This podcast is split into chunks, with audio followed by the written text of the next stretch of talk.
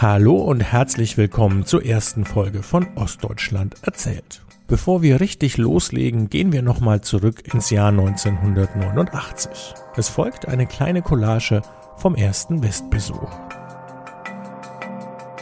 Meine Frau hat im Dezember Geburtstag. Da habe ich immer zu tun gehabt, zu DDR-Zeit, Blümchen zu kriegen. Und dort standen die exotischsten, schönsten Blumen in dieser Zeit rum. Das war mein erster Eindruck. Und dann, das ist an sich das Bleibende gewesen. Und erst dann kam die andere Fülle dazu, die man dann noch erlebt hat. Aber der erste Eindruck war für mich, waren die zwei Stände, das vergesse ich in meinem Leben nicht. Oder wenn man den Blumenladen, Blumenladen gesehen hat, das ist doch unmöglich, dass die Blumen verkaufen können. Also da war man teilweise dann auch sehr erstaunt. Für ein Bad, also haben wir so einen äh, Schrank gekauft, so einen Hängeschrank. Ein Plastikding, das würdest du jetzt gar nicht mehr kaufen.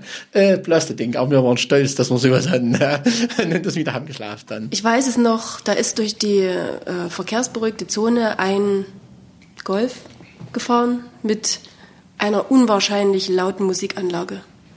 Und die Bässe haben gedröhnt und meine Eltern haben sich umgedreht und haben gesagt, ey, hier ist was passiert. Hier ist was passiert. Weil bei uns gab es ja diese Wagen mit dieser Beschallungsanlage obendrauf, wenn irgendwelche Durchsagen gemacht wurden. Ja.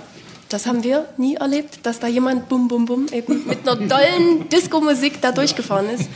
Und ich wollte natürlich als allererstes so eine schöne bunte Jugendzeitschrift mitnehmen. Ne? Es war laut, bunt, schrill und alles, war alles ungewohnt. Und wo wir dann wieder rübergekommen sind, über den, durch den Grenzübergang rüber und die Mauer war hinter uns, da war es dunkel, es war ruhig. Wir haben in unserem Wartburg gesessen, oh, ist das herrlich ruhig hier. wir, war, wir waren irgendwie, waren wir innerlich erlöst, dass wir wieder raus waren. Und an der Stadtverwaltung stand ein Polizeiauto und der Mann hatte ein Mikrofon auf, in, der in der Hand und hat gesagt, verehrte Landsleute, in wenigen Minuten schließt diese Ausgabestelle. Bitte begeben Sie sich zum Bahnhof. Diese Ausgabestelle hat die ganze Nacht geöffnet. Da war Folgendes dann los. Die Menschen sind die Hände in die Beine genommen, sind in Massen durch die Straßen zum Bahnhof und dort waren natürlich wieder Schlangen. Ne? Also wir hatten, glaube ich, nachts halb eins hatten wir dann unser Begrüßungsgeld. War natürlich kein Laden mehr offen, nichts. Ein paar Bananen hatten wir noch, glaube ich, auf dem Bahnhof gekauft. Nächsten Tag bin ich mit den Kindern zu Wohlwort gegangen. Die hatten erstmal alle einen rosa und hellblauen Jogginganzug bekommen. Dann hatten sie die Barbie und der Junge hatte auch was Hübsches gekriegt. Und dann natürlich auch noch so ein Kassettentonbandgerät. Und das war unser ganzes Stolz. Und das Ding hat wirklich echt lange gehalten.